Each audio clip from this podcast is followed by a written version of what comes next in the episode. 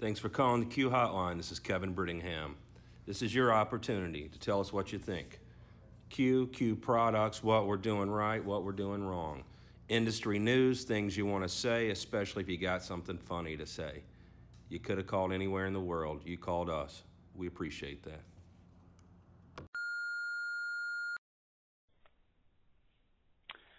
Hello.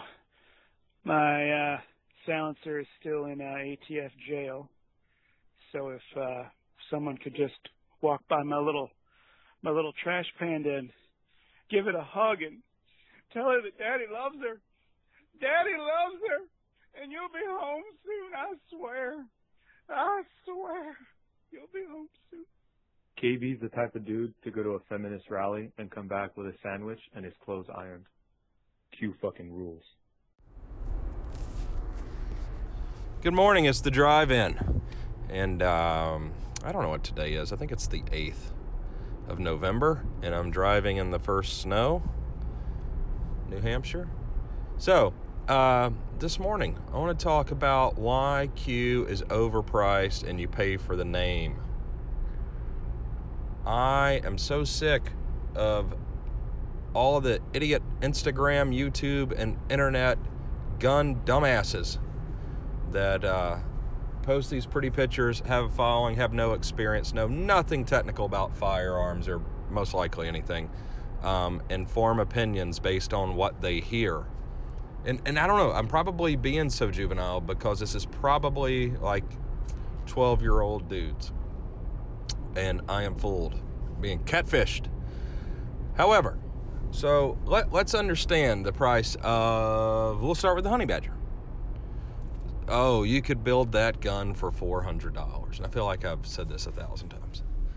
So, again, the reason the AR 15s and the subsequent bootleg versions of it are so cheap is just it's they're falsely inexpensive. It's a false economy due to just the massive production of the components, and then people piece them together and then not knowing, oh, it, you know, all these small builders and all these reviewers that don't understand tolerance stack and don't have the M4 drawings.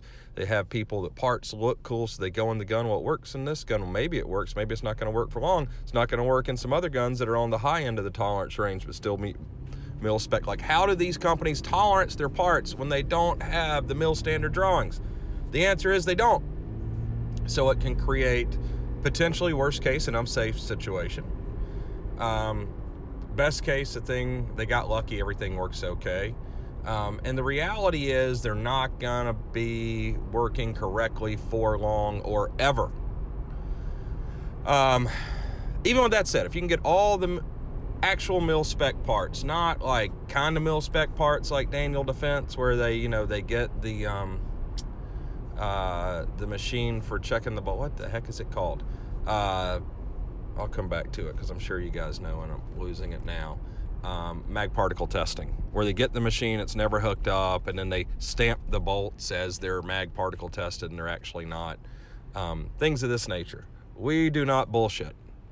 Um, we don't do anything that's not necessary. We do everything that is necessary um, with a larger engineering team than a company like Daniel Defense. Uh, I'm not doing it to be freaking fancy or to blow my money on employees that cost a lot. Uh, put them to work, and you can tell by the products.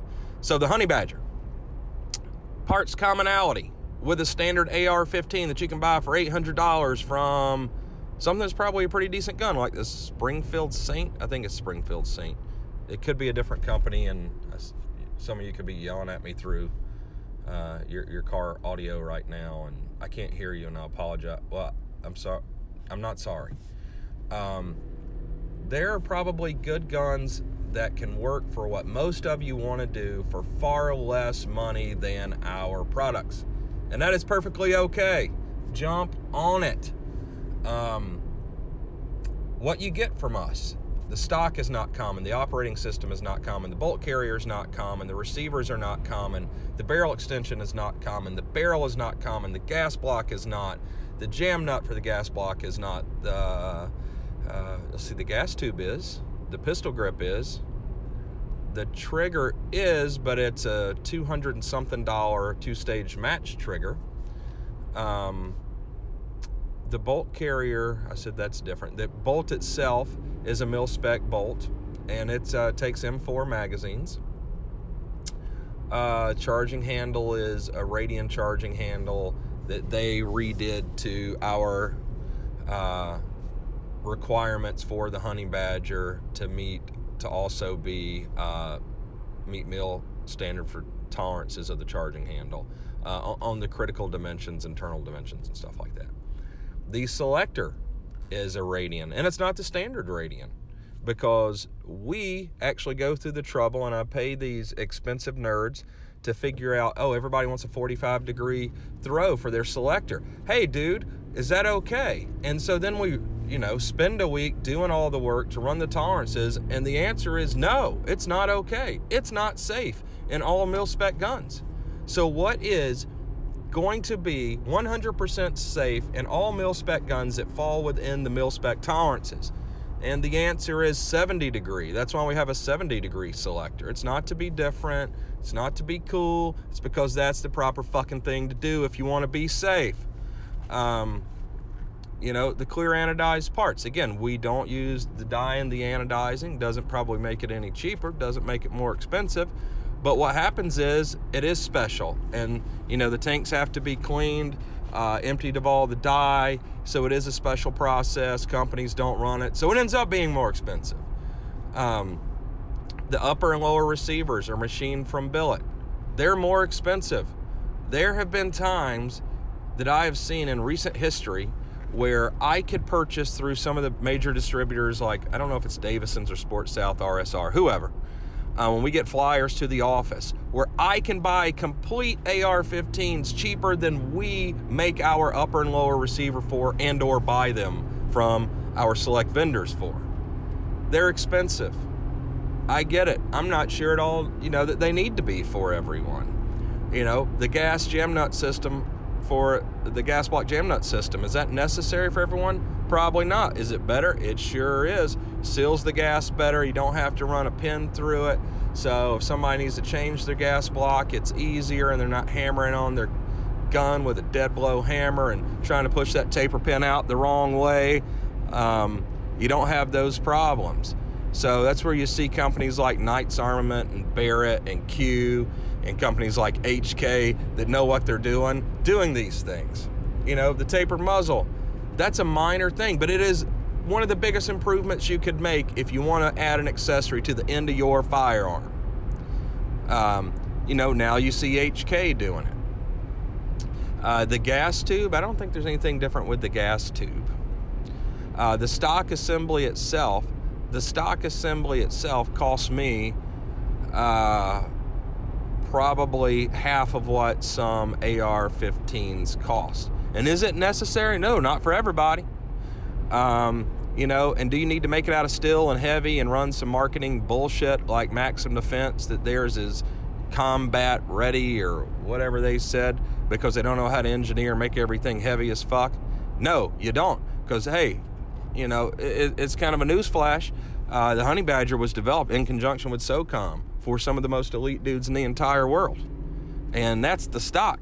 You know, this this isn't a freaking John Wick movie. Nobody's doing cartwheels off the buttstock of their gun and butt stroking somebody with it with uh, a personal offensive weapon. Um, you know, it's designed for a given purpose. And is that for everybody? No, not necessarily. I know some of my redneck buddies that have farms in Texas. I tell them to get the sugar weasel because I know how they treat their guns. They end up staying in their Polaris all the time, bouncing out of the back of it, they treat them like absolute stepchildren. No offense to any of you and stepchildren. Um, hopefully you were treated well, not thrown out of the back of a Polaris on a Texas ranch. But it's not for everyone. But you know, the Sugar Weasel is an awesome gun. You get many benefits of what we have done through R&D and learned over the last decade with the Honey Badger. But what we did was we eliminated the um, proprietary, very expensive stock and we put on a mil standard buffer tube, clear anodized, and then the SB Tactical uh, SBA 3 brace. And you could put any cool stock on there like a, a MOE uh, or SL, I don't know what it's called. Um, any any other stock that you like if you're registered as an SBR, and that is great. And that stock is possibly more comfortable than the Honey Badger stock, and it's far far less expensive because they make 10 million of the damn things. Um, and do you need the the billet upper and lower receiver? No, no, you don't, because you're not putting a honey badger stock on it, so you don't need those pockets cut out for that thing. So we get um, those receivers are not billet; uh, they are forged receivers that are clear anodized, and um, so it makes the gun far less expensive but you get an awesome trigger right now. It's got the alg trigger in it single stage. That trigger's pretty slick you know for a, a somewhat basic gun. I wouldn't even change the trigger. Um, and i've got spare triggers and i, I wouldn't even change mine. Um, but you get the barrel you get the handguard system you get the lightweight compact the gun's tits.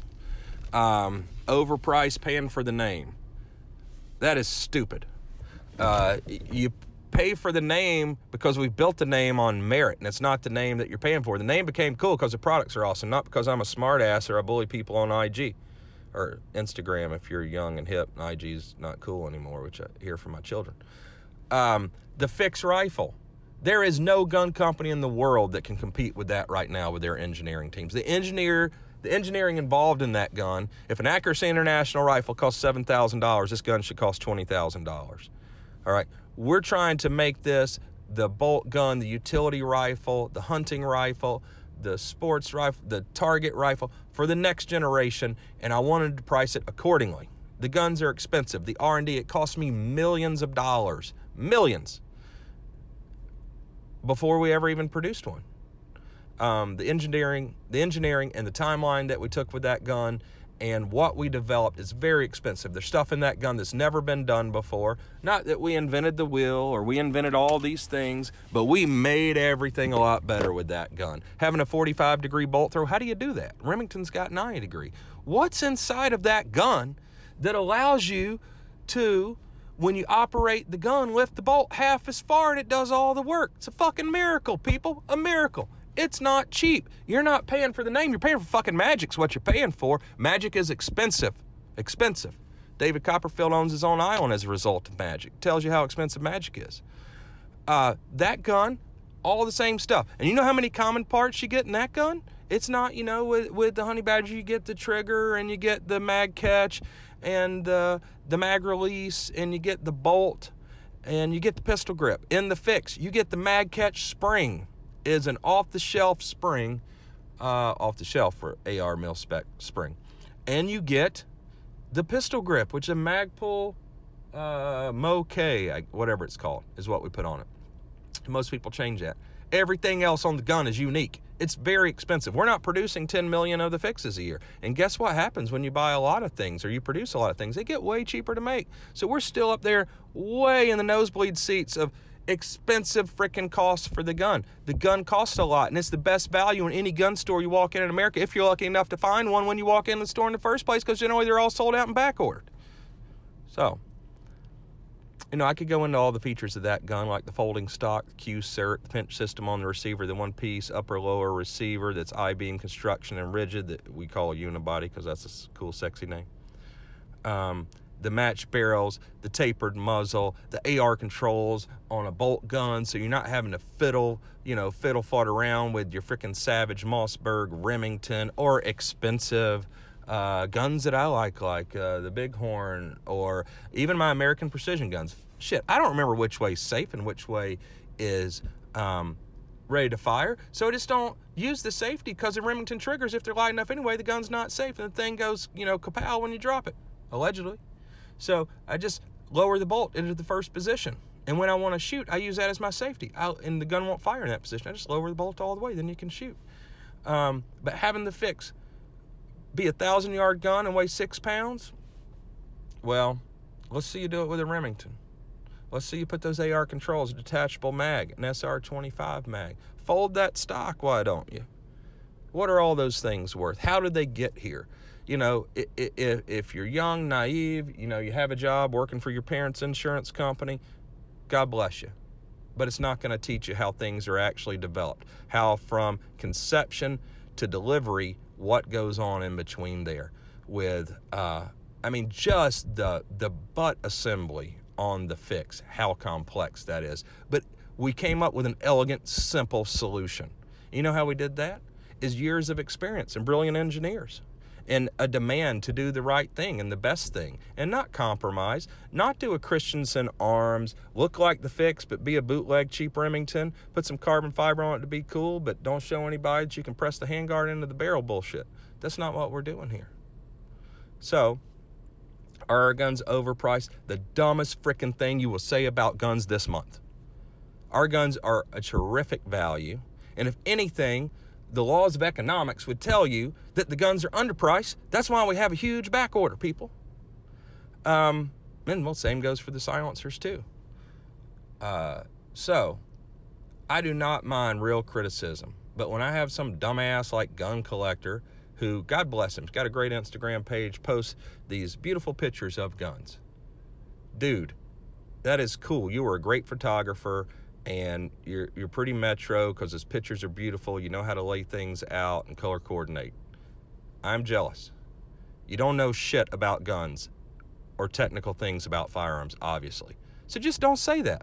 Like post on there about how to take pictures of make your guns beautiful and get 100,000 followers on Instagram. But don't start talking about, oh, I've never touched one. But from what I hear from these people that think they saw Elvis at 7 Eleven, Q products are just overpriced and you pay for the name.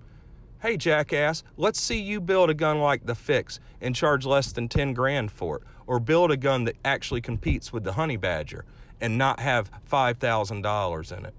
So, until then, man, just stay in your lane. You're cute. Your page is freaking awesome. Don't open your stupid mouth about technical things. So, hopefully, that cleared some things up. If not, slide into the DMs. I'll answer your questions. Good morning. It's the drive in.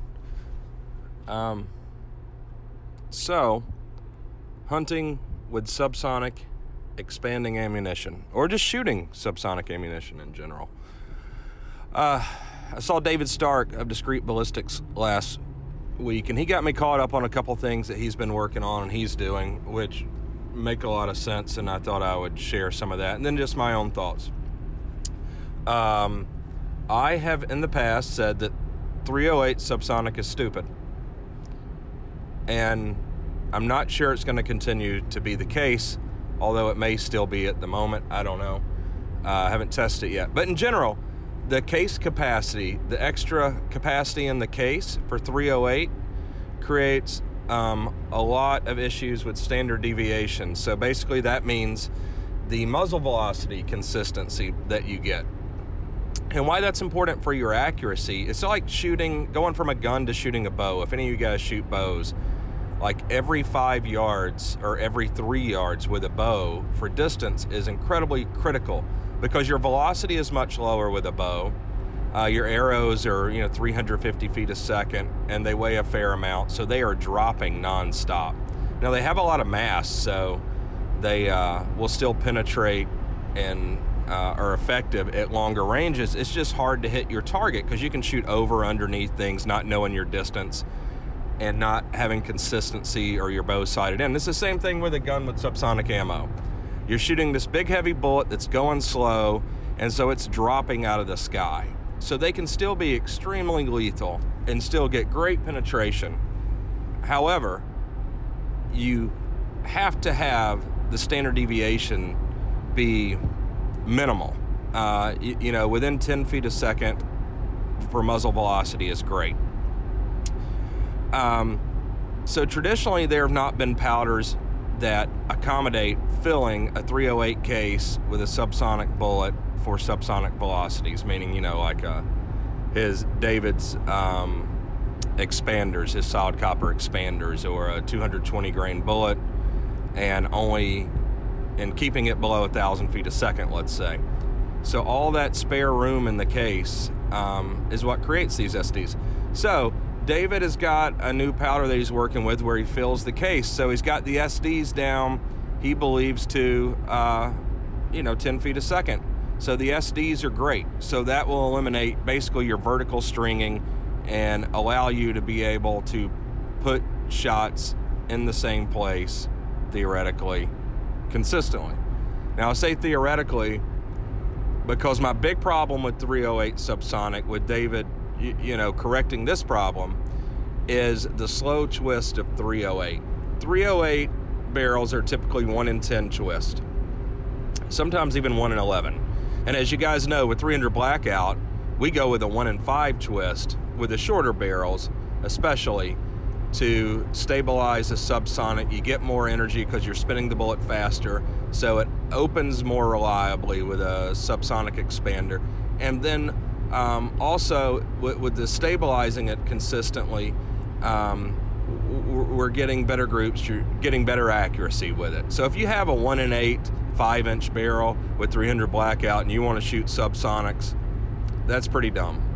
Um, and a lot of companies do it. And we started with uh, maybe we started with one and eight with a 16 inch barrel at Advanced Armament, and we went to one and seven. And all the stuff that we did co- commercially with the short barrels and we sold the military was one and seven. Uh, the problem at the time, one problem was there was no one in five twist available. We couldn't get them made. We got them made at SIG. And then ammo, if we went faster than one in five, that was designed to expand subsonic ammo would open up out of the barrel from spinning it so fast. So, but that problem has been corrected on the bullet manufacturing and design side. So now we're able to go one in five consistently. Um, the bullets, the subsonic expanding projectiles expand reliably, they're accurate.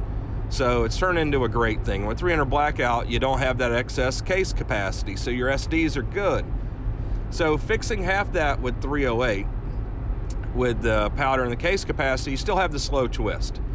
Now, you know, bullet tw- twist keeps getting, or barrel twist keeps getting faster. And that's because, you know, we're, we're in just about every caliber, we're shooting heavier, long bullets, longer bullets. Uh, so we need the faster twist. And also, when all this stuff was developed, you know, years and years ago, uh, you know, most of the Remington ammo that you look at, uh, it, it, it gives you velocity numbers based on a 24 inch 308, for instance. Now, nobody does a 24 inch 308 anymore, it's dumb. And that's when they were using 1 in 10 twist. So, with a 16 inch, the shorter you go, the faster you need to spin the bullet to stabilize it.